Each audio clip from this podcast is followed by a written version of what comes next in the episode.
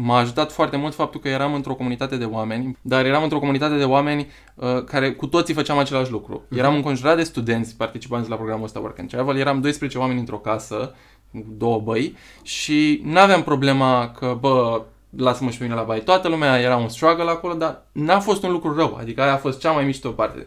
Să vorbești cu ceilalți oameni despre, despre experiența ta. Cum a fost asta la muncă? Bă, uite-te, a fost nașpa, nu știu ce, dar te simțeai super, uh, uh, super conectat cu ei și cu problemele lor și cu cât de, cât de mișto este că ați plecat din zona voastră de confort. Toată lumea era, simt foarte mândră de chestia asta. Îi dăm drumul? Da. Ba, ba, ba, ba, ba, ba,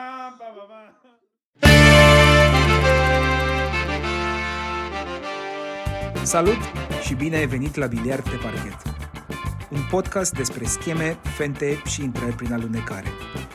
Noi suntem Alex Și Ovidiu. și îți livrăm un show de ascultat când te speli pe dinți sau când încă tragi de raportul pe care trebuia să-l trimiți acum două zile. Un show despre chestii de zi cu zi tratate săptămânal. Ține-te bine, începe Biliard pe parchet.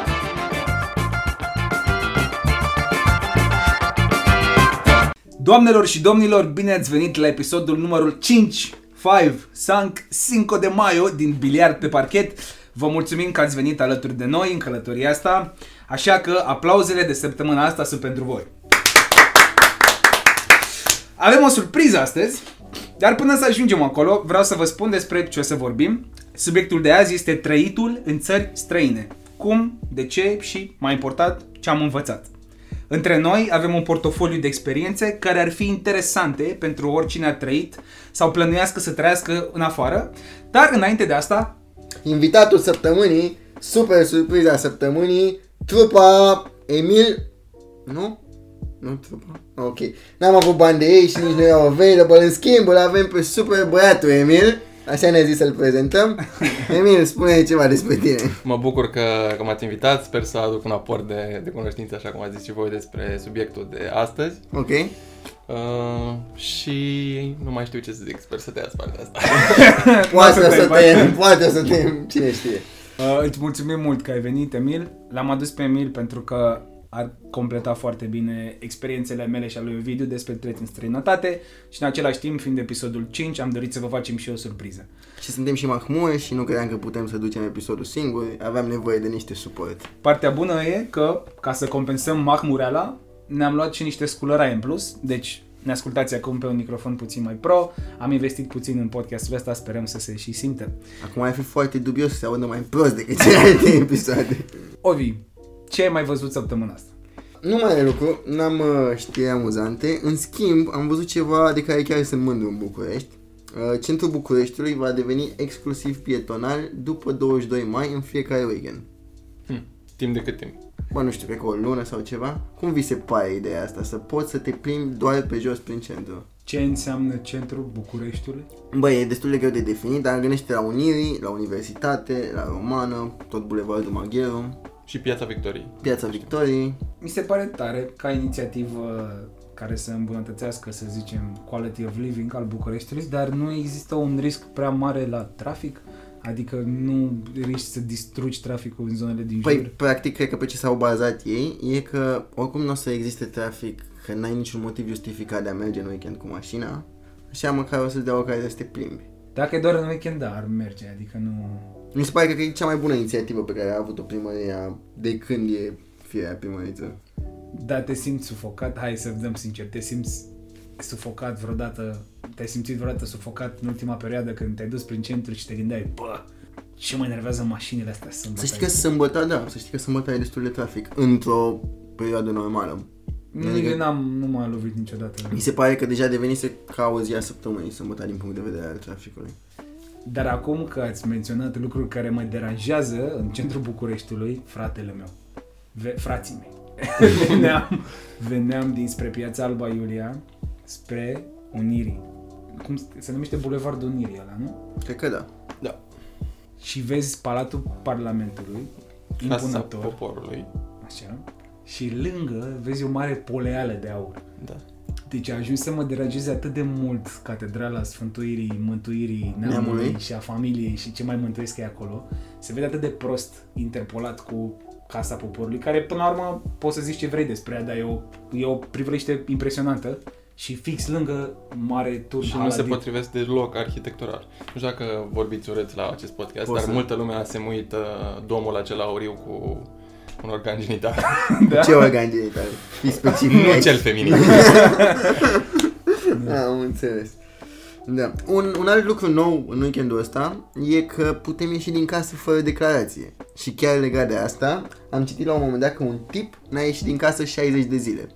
Eu cred că în momentul în care nu ieși din casă 60 de zile, nu mai e despre context, e despre tine. Cred că ai niște probleme cu tine pe care acum poți să ți le justifici și să Unde ai stai în văzut casă. știrea asta? Nu știu, pe un site de, de știri. Cine Dumnezeu mi-a luat mie interviu fără să știu? Da. Emil, tu cum ai fost perioada asta cu statul în casă?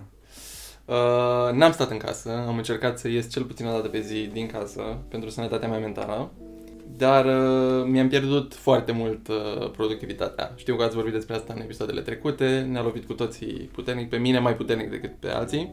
Uh, mă bucur și eu că s-a dat drumul acum la, la mersul prin oraș și ca să vorbesc un pic despre ce ai spus înainte, eu cred că e ok că s-au închis uh, străzile astea din centru, pentru că încurajează mersul cu bicicleta. S-a dat drumul acum la toate serviciile astea de închiriere, Ivelo, Lime și-a revenit și uh, Ok. oricum ar fi fost mulți oameni care ar fi, ar fi mers pe jos. Cred că au făcut-o și ca să, să-i distanțeze puțin, să creeze mai mult spațiu pietonal. Cum ați văzut și voi, probabil că erau oameni care stăteau la un... se îmbrățișau acolo, încercând să meargă prin... Voi v-ați gândit la cum o să arate seara aia când o să se deschidă cluburile, în care o să poți să ieși în club, gen să fie legal? Nu cred că o să se întâmple prea devreme, sincer. Cred că riscul e mult prea mare. Din nou, lumea cred că tinde să uite că toată pandemia asta, cum ziceam și aseară, toată pandemia asta pornind de la o singură persoană bolnavă. Îți dai seama ce expunere ar fi dacă ar da nu drumul mi-am la... că ai zis asta. Ce expunere ar fi dacă ar da drumul acum la toată lumea. Da. Eu mă gândeam la cantitatea de păr pubian pe care o să-l ai în toate scurgerile de apartament în seara de ieșit în club. Ah, da. Pentru că o să te tundă oameni în cap, gen. Asta vrei Da, să zici. Că păr nu s-a mai, pubian din cap. nu s-a mai tuns de mult în carantină. Bă, cred că e momentul să, să începem subiectul serios, după glumele astea mega amuzante pe care le-am avut la început. Um, despre vorbit, uh, despre trăit în străinătate să vorbim. În primul rând, voi aveți experiențe foarte bogate din punctul ăsta de vedere. Alex, tu ceva mai mult pentru că chiar și acum locuiești în străinătate. Uh, Vreau să vă întreb de ce recomandați oamenilor să, să se ducă în străinătate și să trăiască acolo? Cred că ar fi ok să spunem fiecare pe unde am fost și cât am stat, ca să aibă lumea puțin context. Uh-huh, uh-huh. Emil, vrei să încep tu? Da, sigur. Uh, Am fost uh, patru luni în America, asta acum uh, vreo patru ani, cu programul Work and Travel. Unde ai Și- locuit? În Ocean City. E un uh, oraș litoral din asta de 20 de km lungime pe 3 km lățime. Deci e un oraș care se deschide doar vara. Un fel de mamaia? Un fel de Mamaia, dar uh, foarte lung. Adică e- e genul, de, e genul de loc în care te duci doar să te distrezi și uh, în restul anului e mort. Așa că persoanele cu care am interacționat în locul ăla diferă foarte mult de restul Americii. Unde e situat geografic Ocean City în America? Cumva lângă Washington, pe coasta de est, Mhm. uh, în Maryland, dacă știți statul. No, ok. Da, da. Și pe lângă asta mai nu fost... știu Maryland, ca, ca un parantez. Da, e- de-aia am zis lângă Washington, că poți să-ți imaginezi. Așa, am mai fost în Canada, chiar uh, anul trecut, am stat două luni.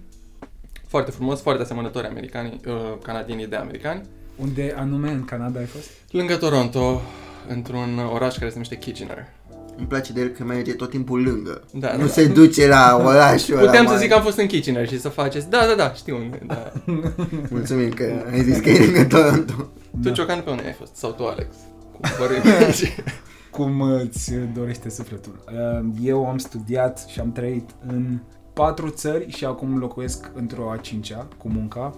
Am studiat și trăit în Anglia și în uh, lângă Birmingham, că și eu le-am cu lângă oraș, stai liniștit, noi singurul, se numea Coventry, orașul care era cel mai apropiat de facultatea de la Warwick. Um, Dar am trăit și în Londra un an cu masterul, iar apoi am studiat în Franța, în Grenoble. Quick quiz, unde e Grenoble? Spuneți-mi. În Franța. Bravo!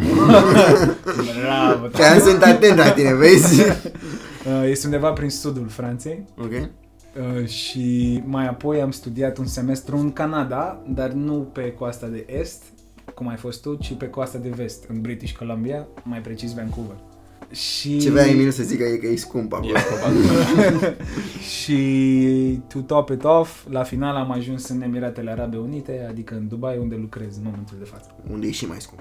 Bun, păi și până la urmă, de ce ar trebui să stăm în străinătate? De ce ar trebui să locuim? Ah, până atunci trebuie să vă zic eu unde am stat. Eu n-am o experiență așa bogată, n-am fost lângă nimic, am fost doar în Aachen, care, Care e este lângă, lângă Ola- ce? e lângă Olanda și Belgia. Din e cel mai, cea mai mare atracție turistică din Aachen este un uh, punct numit Dreiländer punct, nu știu punct în german acum, uh, în care poți să fii simultan în trei țări, adică în Germania, în Belgia și în Olanda. Aia e cea mai blană chestie, care nu e nimic, de fapt. Aachen este în Germania, dacă am Este, înțeles corect. este în Germania, dar uh, cumva tranziția asta a granițelor e foarte ușoară, foarte facilă și poți să ajungi. Adică cumva comunitatea care este acolo nu e 100% nemțească, e parte olandez, parte belgien și dialectele sunt și ele amestecate. Adică nu e o germană pură sau o olandeză pură sau o franceză flamandă, Și cu ce motiv ai ajuns pe acolo? Uh, Ce am făcut eu acolo a fost o școală de vară, uh, Deutsch für Inginer se numea, când voiam să devin și inginer și să și învăț germană. Nu mai fac nimic din astea acum. Uh, dar a fost o lună foarte interesantă pentru mine. Foarte tare. Ok, ne-ai întrebat de ce am recomandat să trăim în străinătate. Vrei să încep tu, Emil? Nu prea, dar acum că ai prezentat, aș Ce- zice că Ce cel îmi mai... place că am venit cu un invitat cu entuziasmul ăla, care aduce fix ce ai nevoie când ești jos. Te rog. Ceva nou pentru podcastul vostru. Da, da, da. Uh, cred că diversitatea culturală este cel mai, cel mai important motiv. Să-ți dai seama că nu toată lumea este așa cum, uh, cum te-ai obișnuit la tine acasă, la tine în orașul tău sau în uh, țara ta. Pentru mine cel mai strident motiv este cunoașterea de sine. Ok. De ce zic asta? Crești într-un anume mediu, într-o anume țară, înconjurat de anumiți oameni și nu-ți dai seama de profilul mediului în care ești și în care crești până când nu ieși din el. Până când nu ești forțat să înfrunți ceva nou. Și noul ăsta te ia pe mai multe planuri decât te aștepți. Eu când am plecat în Anglia, de exemplu, știam că urmează ceva internațional și eram pregătit de suprafață, să zicem, mental, că da, mă duc străin, că mă știu, am crescut cu filme englezești, americanești, come on, gen, cât de greu poate să fie, dar până când nu ești forțat să locuiești cu cineva străin, să ai prieteni străini, să existi într-un context social străin, nu știi cine ești de fapt, nu știi de unde vii, nu știi ce te face, ce îl face pe Alex Alex. N-ai un termen de comparație, poate? Fix asta este. Fix asta este. Pentru că te forțează să interacționezi cu oameni care nu vin din același loc ca tine, care nu au aceeași mentalitate, chiar și nici nu găsesc aceleași lucruri amuzante sau aceleași lucruri interesante cum le găsești tu cu băieții și prietenii cu care ai crescut, să zicem, în țară. Inclusiv pop culture cred că diferă. Emil, tu de ce ne, ne recomanda să, să stăm în străinătate, să locuim acolo? Uh, uite, eu o să vorbesc despre diversitatea culturală, așa cum uh, ați, uh, ați lăsat-o, pop culture din America este foarte diferit de, de cel european. Oamenii din America sunt mult mai predispuși la discriminare decât uh, ai crede, deși ei sunt veniți cu toții din Europa. Mhm. Și uh, acolo când te duci, mai ales cu programul ăsta Work and Travel, eu am simțit o mare, o mare presiune să arăt că nu sunt un uh, imigrant din ăla așa cum, uh, cum păream. Uh, în America ei tind să judece foarte puternic, deși rasismul este o chestie rea și cu to- toată lumea o să zică că nu ai voie să fii, nu e politically correct, toată lumea tinde să te vadă ca pe un mexican sau ca pe un negru. Tu ești venit din exterior ca să, să sugi din economia lor și trebuie să le arăți că motivurile tale sunt mai pure. Tu ai venit acolo doar să înveți despre ei sau doar ca să-i ajuți. În cazul nostru noi și lucram acolo, deci uh, eram parte din workfor- workforce-ul lor. Eu știu că în America, de obicei, coasta de est, mai ales partea mai nordică, nord-est, e puțin mai liberală și puțin mai deschisă la minte decât, să zicem, sudul sau poate chiar West Coast-ul. Da, eu nu pot să zic că am simțit chestia asta. După ce am stat în Ocean City acolo o perioadă de 3 luni și am și lucrat, m-am plimbat până la granița cu Canada, până la Niagara Falls am fost. Uh, N-am simțit că oamenii ar fi fost mai uh, rasiști sau mai puțin uh, discriminatori. uh, în partea de nord decât în uh, zona în care am fost eu. Cred că dacă aș fi fost până în Texas, acolo ar fi fost o chestie mai uh, problematică. Am auzit povești de la oameni care au fost acolo și mi-au povestit că au simțit ce am simțit eu și mai puternic. Și crezi că ți-a prins bine experiența asta?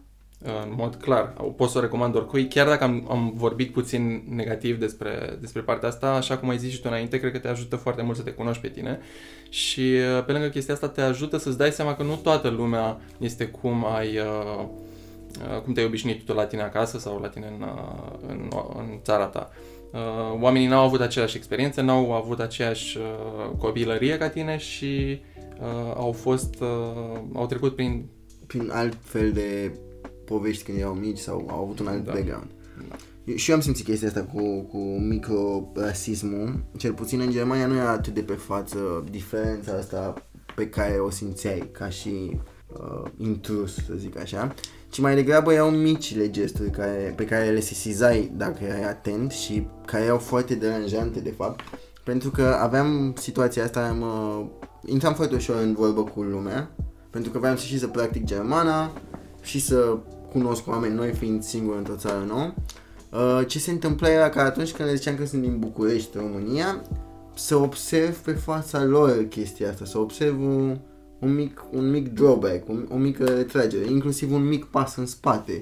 A, am văzut chestia asta și nu voia să cred. Adică oamenii nu voiau să fie rasiști, dar cumva instinctul lor era cumva să se îndepărteze un pic nu de fiecare dată, dar am trăit și treaba asta. Ok, mie mi se pare fascinant că eu v-am întrebat de ce ați recomanda să trăiți în străinătate. Nu vorbesc serios, v-am întrebat de ce ați recomanda și primul motiv la care ați apelat a fost ceva negativ. Adică, wow, ok, foarte tare. Avem o perspectivă foarte diferită aici. Uh. Cred că experiențele noastre cum au fost mult mai mici și mult mai pasagere decât a ta, care a fost mai degrabă una long term sau adică ceva mai serios. Care m-a forțat, cred că, să mă adaptez mai mult. Exact, adică tu erai acolo să rămâi pe când noi eram acolo în trecere. Interesant. Și cred că de asta, cumva, tu fiind și student acolo, fiind și integrat în comunitatea de studenți care e una internațională, din câte știu eu, da. uh, ai avut altă șansă să te imersezi în societate. Da. Alt motiv pentru care l-am, pentru care aș recomanda tuturor să plece în străinătate, să profite de orice experiență au de a pleca, e flexibilitatea care te forțează să o dobândești trăind singur. Ești de capută, nu mai ai pe mami, nu mai ai pe tati, nu mai ai nimic din sistemul tău de confort. Nu numai că trebuie să înveți să supraviețui singur, cum ar fi să-ți speri rufele, să-ți gătești, să faci okay. ce probabil nu făceai când erai acasă, dar te forțează să devii mai flexibil cu felul tău de a comunica și cu așteptările tale sociale de la oameni, da? O să intrăm în asta puțin mai târziu, um, dar până una alta aș vrea să vă întreb, începând cu tine, Emil, cum ți s-a părut societatea și mai precis oamenii din America și din Canada? Ok, mi se pare că uh, oamenii aveau mai puține griji și lucrul ăsta se simțea în toate aspectele. Orice mini sărbătoare aveau ei, era ziua cancerului la sân, toată lumea venea cu tricoul roz atunci. O chestie care la noi mi se pare că n-ar fi luat în serios pentru că oamenii au alte probleme. Avem niște chirii pe care trebuie să le plătim, avem un job pe care poate o să-l pierdem pentru că sau poate nu ne place. Acolo oamenii erau mai, uh, mai legeri cu, cu toate aspectele vieții. Cred că asta a și ajutat uh, era ajutat de faptul că, așa cum am zis, stăteam într-un uh, oraș în care mergeai doar să te distrezi, dar simțeam că oriunde mergeam, că eram în autobuz, că eram pe stradă, oamenii erau mai predispuși să te salute, deși înainte am zis că simțeam o oarecare discriminare, dacă față de mine erau așa de prietenoși, între ei erau și mai prietenoși, erau foarte foarte des, destinși. Și crezi uh, că în România, pentru că ai zis că noi în România avem chirii și avem alte griji, da Crezi că ei nu au grijile alea? Sau 100% doar... le au. Și chiar voiam să zic că, uite, am, am plimbat și am stat un weekend și în New York, un oraș extrem de, de haotic, uh, care uh. este opusul uh, lejerității. Și și acolo simțeam că, deși oamenii aveau în mod clar problemele care, pe care le avem și noi aici și era o mare competitivitate în toate domeniile, adică vânzătorii erau unii peste alții. Cu toate astea, acolo simțeam că erau mai, uh, mai destinși decât sunt românii sau decât m-am obișnuit eu uh, ca fiind cei de aici. Cred că asta ține foarte mult și de particularitățile locului în care ajungi. Pentru că, în cazul meu, în Germania, cuvântul de bază pe care l-am observat acolo ca fiind general valabil e responsabilitatea.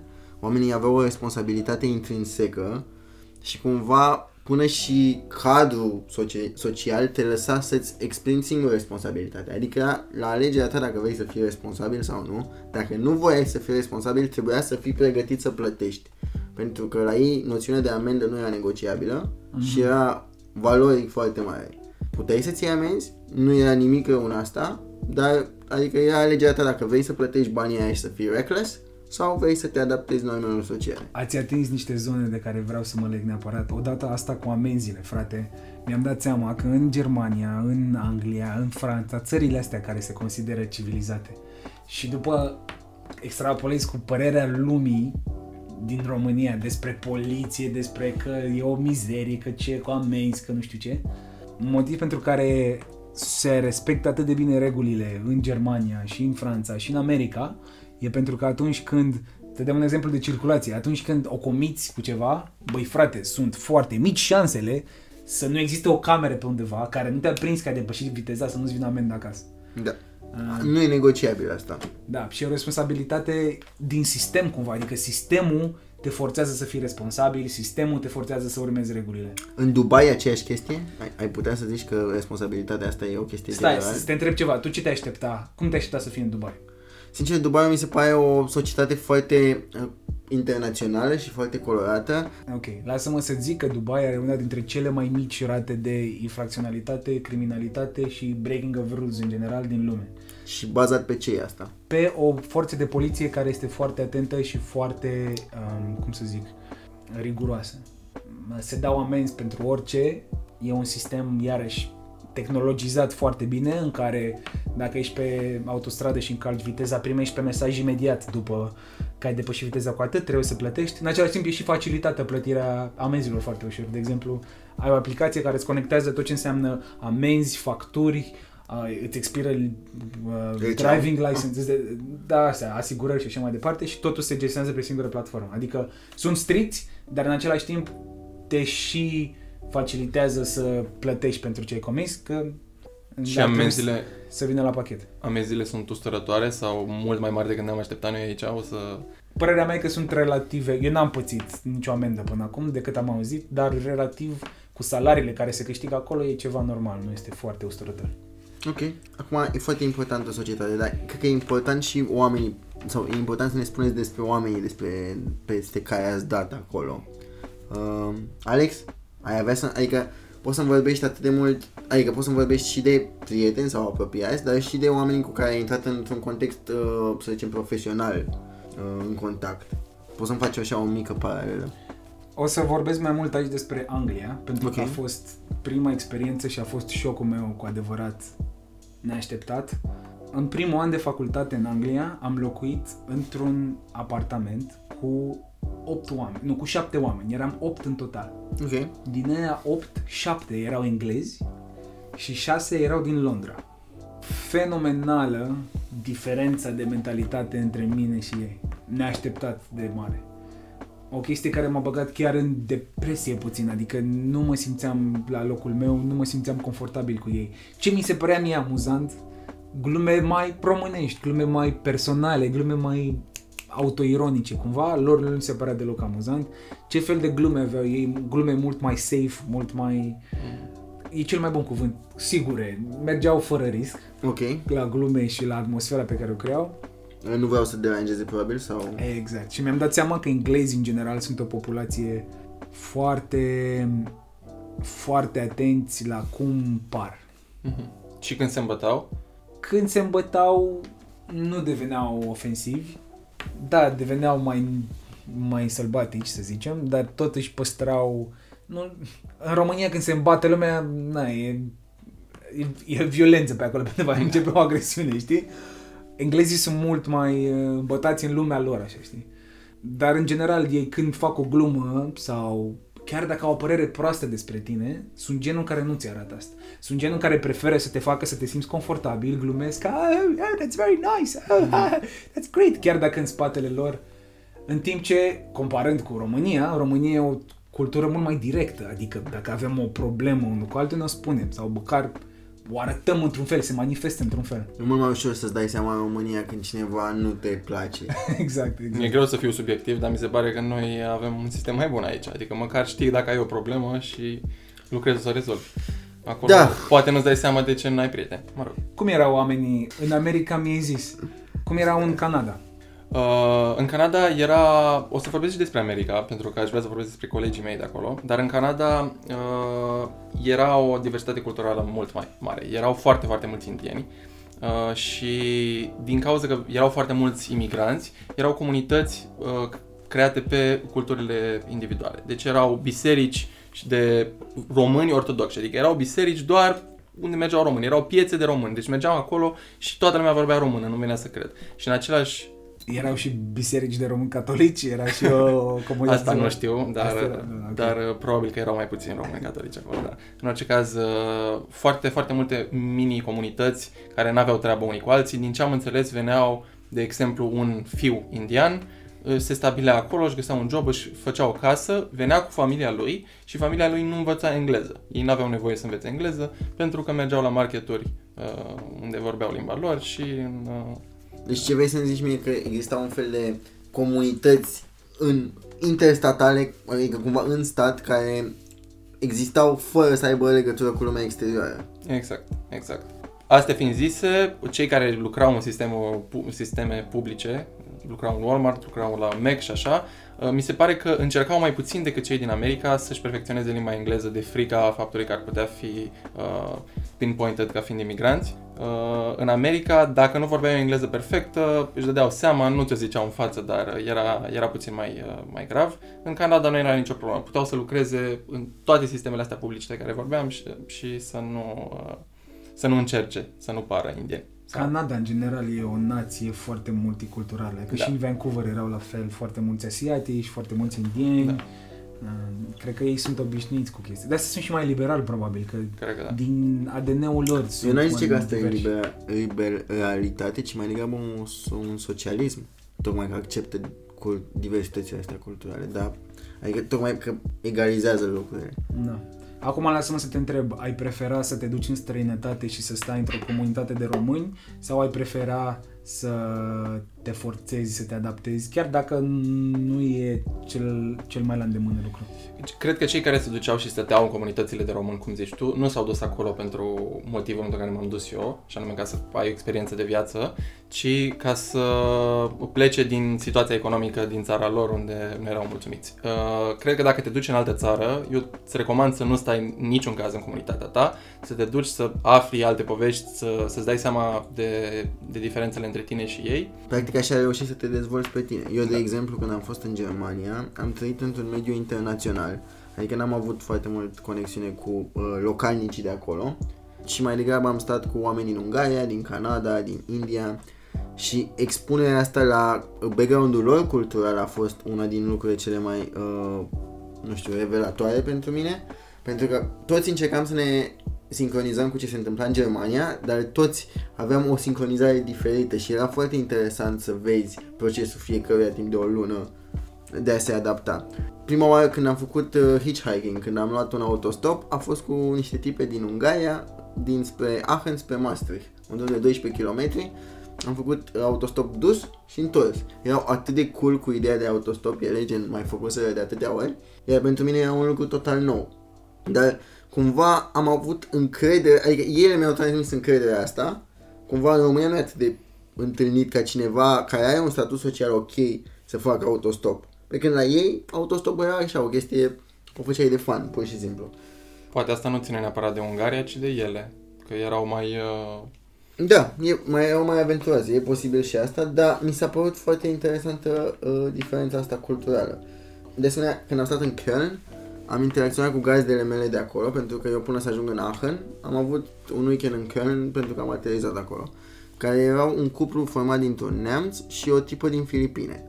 Au fost super kind cu mine și super drăguți pentru că am gătit împreună în prima seară când am ajuns acolo și au empatizat, adică cumva au încercat să taie foarte mult diferența asta, bariera asta de străin uh, versus gazde și au reușit să mă facă să mă simt confortabil într-o casă complet nouă pentru mine.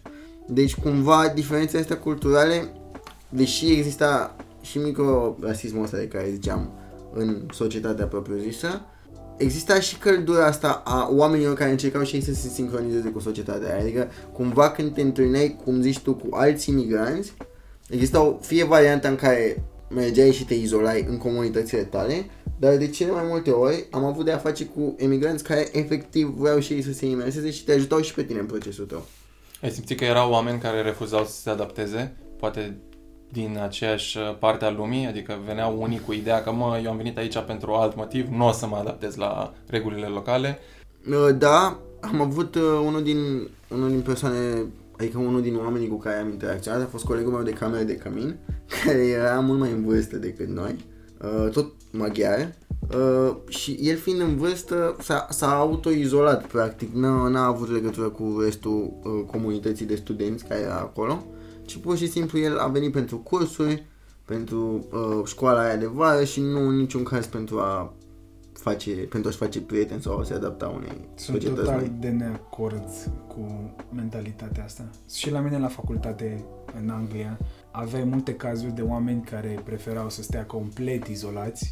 Cel, cel mai mare risc pentru ei ar fi fost să stea cu alți români. Deci ăla era, acolo se termina zona lor de confort, știi, gen, ok, hai să zicem, am caut o comunitate de aia care sunt ca ai mei, care până la urmă o înțeleg.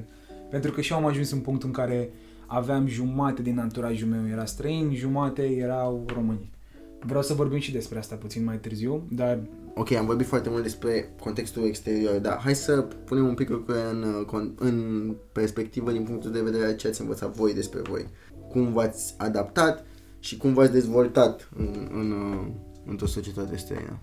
cred că cel mai important lucru pe care l-am descoperit despre mine și cel mai mare takeaway e că e foarte important să fii conectat la de unde vii și să știi mereu cine ești de fapt. Este europenii, să-ți dau un exemplu, au preferința asta spre familie, preferința spre a lăsa ceva în urmă, preferința spre a aduna o avere, a aduna niște proprietăți și le- a le da mai departe.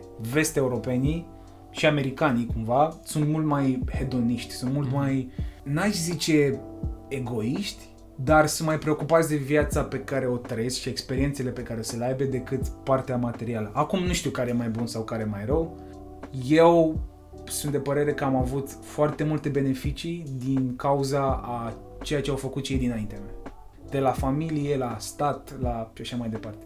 Și mi se pare că e mereu important să ții minte că, ok, ăsta ești tu, așa sunt eu, asta mă face fericit, te ajută să te concentrezi mai mult spre a obține ce ești cumva wired să obții. Tu ce ai învățat despre tine, Emil? Eu am fost pus într-o situație destul de dificilă acolo când m-am dus cu, cu programul acesta Work and Travel, o să vorbesc despre America acum. Uh, Nu am trăit stilul de viață american în care stăteam și aveam uh, timpul liber de după muncă în care să pot să mă distrez cu ei. Dacă aveam un singur job, n-aș fi avut uh, niciun gain la finalul programului și ca să mă întorc acasă cu niște bani, ca mulți ceilalți uh, participanți la programul ăsta, mi-am mai luat încă un job.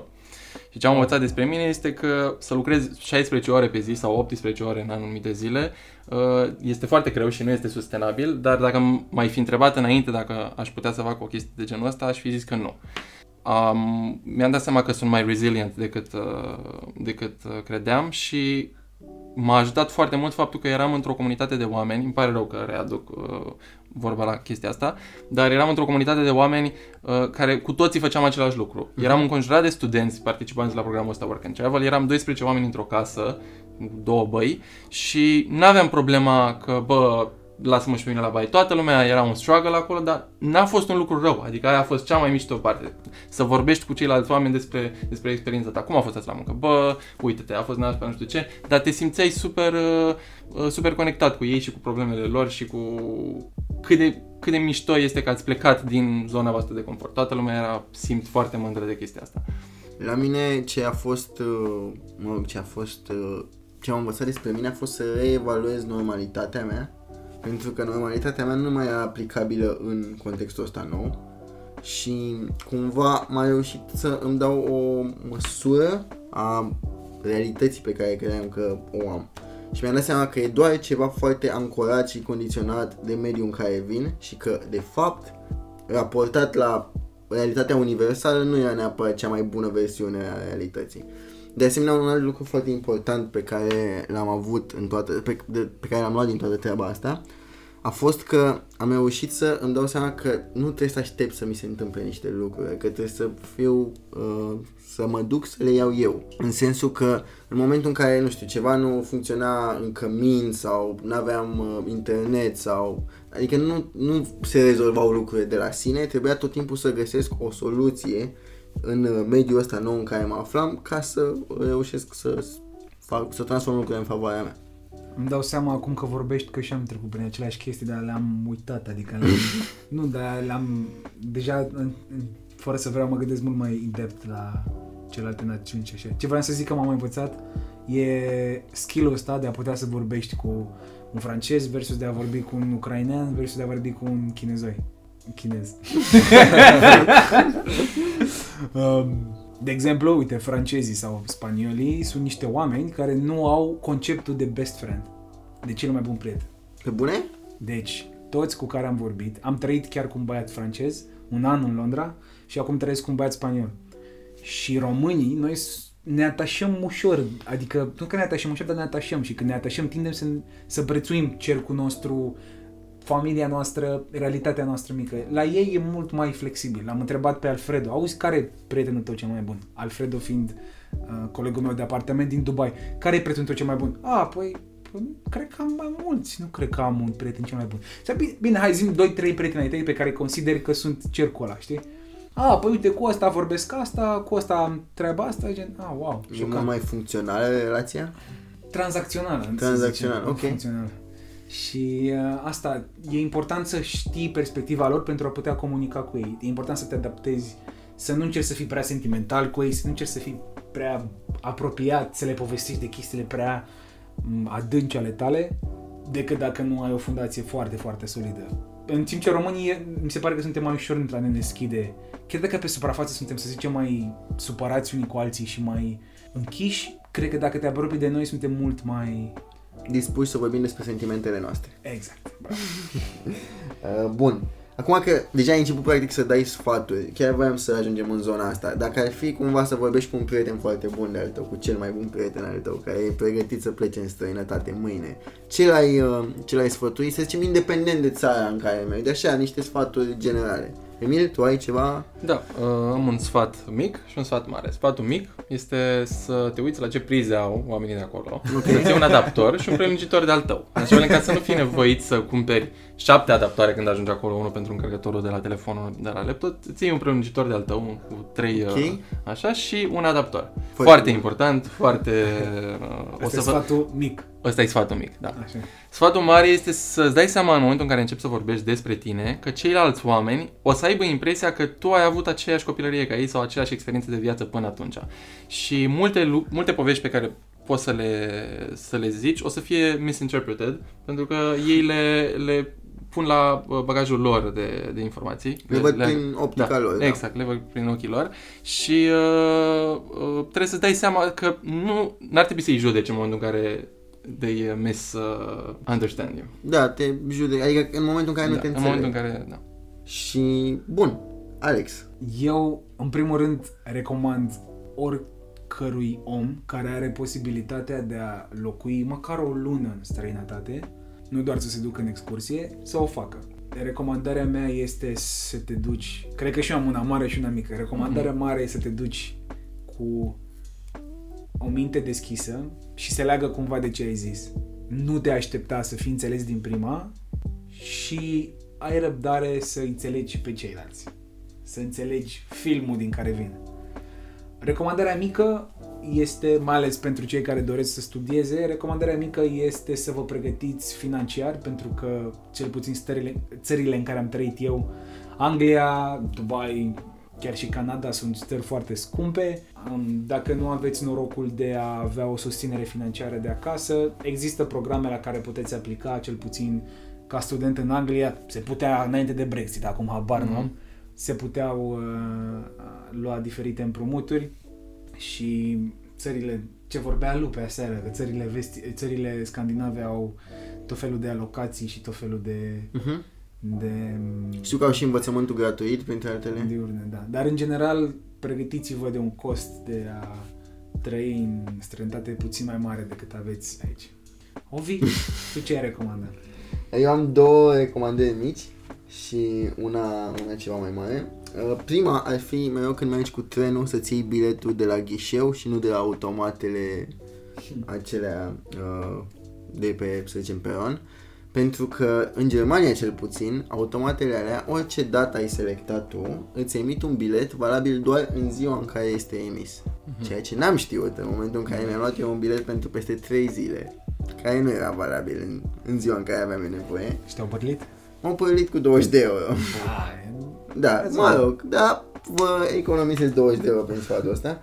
Al doilea, în momentul în care ești on a budget, uh, kebabul este your go-to option. Există în Germania cel puțin uh, atât de multă cultură în jurul comunității turcești sau otomane, încât kebabul e aproape mâncare națională. Găsești un kebab shop la fiecare doi pași, e super ieftin, hrănitor, tot ce vrei. În schimb, ce, ce ar trebui să faci la un nivel, să zicem, ceva mai... Uh, adică astea sunt niște lucruri mici cu care trăiești everyday.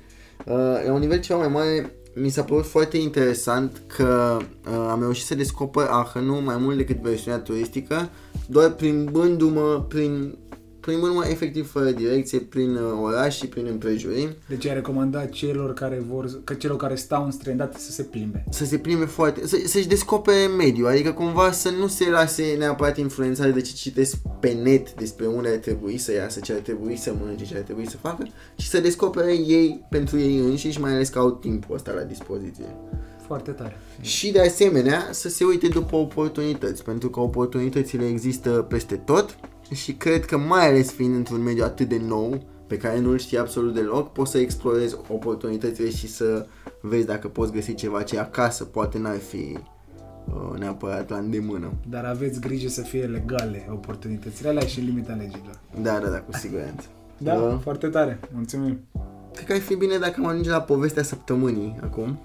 Hopa. Avem uh, și un invitat, deci cred că ce ar fi cel mai șmecher acum ar fi să avem o poveste a săptămânii spusă chiar de invitat. Hm, o idee foarte bună, zic eu.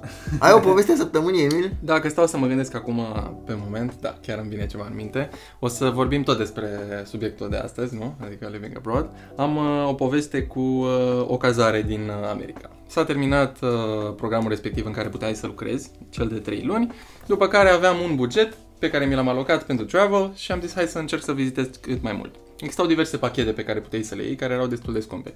Te, îți asigurau ei și tra- transport și cazare, Uh, dar uh, am zis hai să încercăm noi să facem ceva mai ieftin. Eram eu și cu prietena mea. Am găsit pe Airbnb în Washington o cazare unde cea mai ieftină cazare era 64 de, de dolari, țin minte că am notat, am găsit una la 16. Am zis, wow, ăsta e un deal, hai să luăm.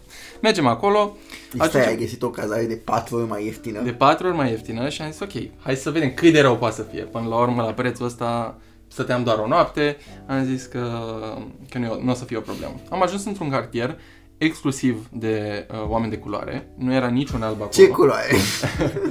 Nu albă. uh, am ajuns într-o casă în care eram cazat cinci oameni într-o singură cameră. Uh, era o mizerie mai, nu dezordine, era o mizerie de nedescris. Erau palme, erau uh, semne pe, uh, pe uși cu uh, să nu ne dați review-uri proaste, că dacă ne dați uh, și noi o să vă dăm review-uri proaste, de parcă asta conta, at that point. Uh, Așa cum ziceam, eram cinci oameni cazați într-o singură cameră. Uh, Stăteam și cu un cuplu, cuplu de ruși și tipul mi-a zis că s-a dus la 7-Eleven, unde când a intrat a fost înconjurat de negri și s-a zis uh, you don't, you don't belong here. Efectiv l-au făcut să iasă din magazin pentru că, în orice caz, Uh, norocul ei a fost că avea destul tupeu și el se plimbase destul de mult prin lume și le-a zis eu am fost la niște negri mai negri decât voi, că omul fusese în Africa. Efectiv asta le-a răspuns el. Bucata asta e atât de rasistă. Și a, a ieșit ok din situație? Uh, până la urmă a ieșit ok. Uh, am fost extrem de speriați pentru că, ca să mai economisim niște bani de, uh, de transfer bancar, ne-am decis să avem toți banii cash pe care i-am strâns în cele trei luni la noi, în momentele alea în care eram pe străzile S-a terminat că a ieșit ok, aveți cash-ul Poți la să voi. termine acolo când am zis că... s-a Aveți cash-ul la voi, că vi s-a părut că e idee bună și vă plimbați cu cash-ul pe stres. Exact. Nu s-a întâmplat Cum, nimic cum, cu da, cash? cum s-a terminat seara până la urmă? Adică cum, cum a fost până la urmă? Uh, camera în care stăteam era uh, foarte murdară, așa cum ziceam, erau gândași pe jos. Ne-am simțit foarte bine până la urmă pentru că am vorbit cu cuplul acela de roși care se plimbase prin toată lumea, ne-au arătat fotografii de peste tot. O persoană din uh, cele 5 s-a decis să meargă să doarmă în mașină, deci a fost un pic mai, Ok. mai chill și, uh, bineînțeles, n-au avut cel mai bun review de la noi. Fresh. Da. Fresh. Și cu ce ai plecat din toată povestea asta? Nu cu o boală sau cu o ceva. Foarte bine. Ceea ce foarte- e un câștig. Da, da, da. un mare win. Și ai câștigat și 48 Și de dolari. 4, da, exact. Deci, e, bun. Fresh. Îți mulțumim mult că ai fost invitatul nostru, ai fost un super invitat azi, Emil. A- Super băiat chiar. Super băiat, mersi frumos. De invitație. Și um, asta a fost episodul numărul 5 din Biliard pe parchet. Sperăm să fi găsit ceva folositor și ne vedem la episodul numărul 6. tam tam tam. Care o să apară săptămâna viitoare. Vă pupăm!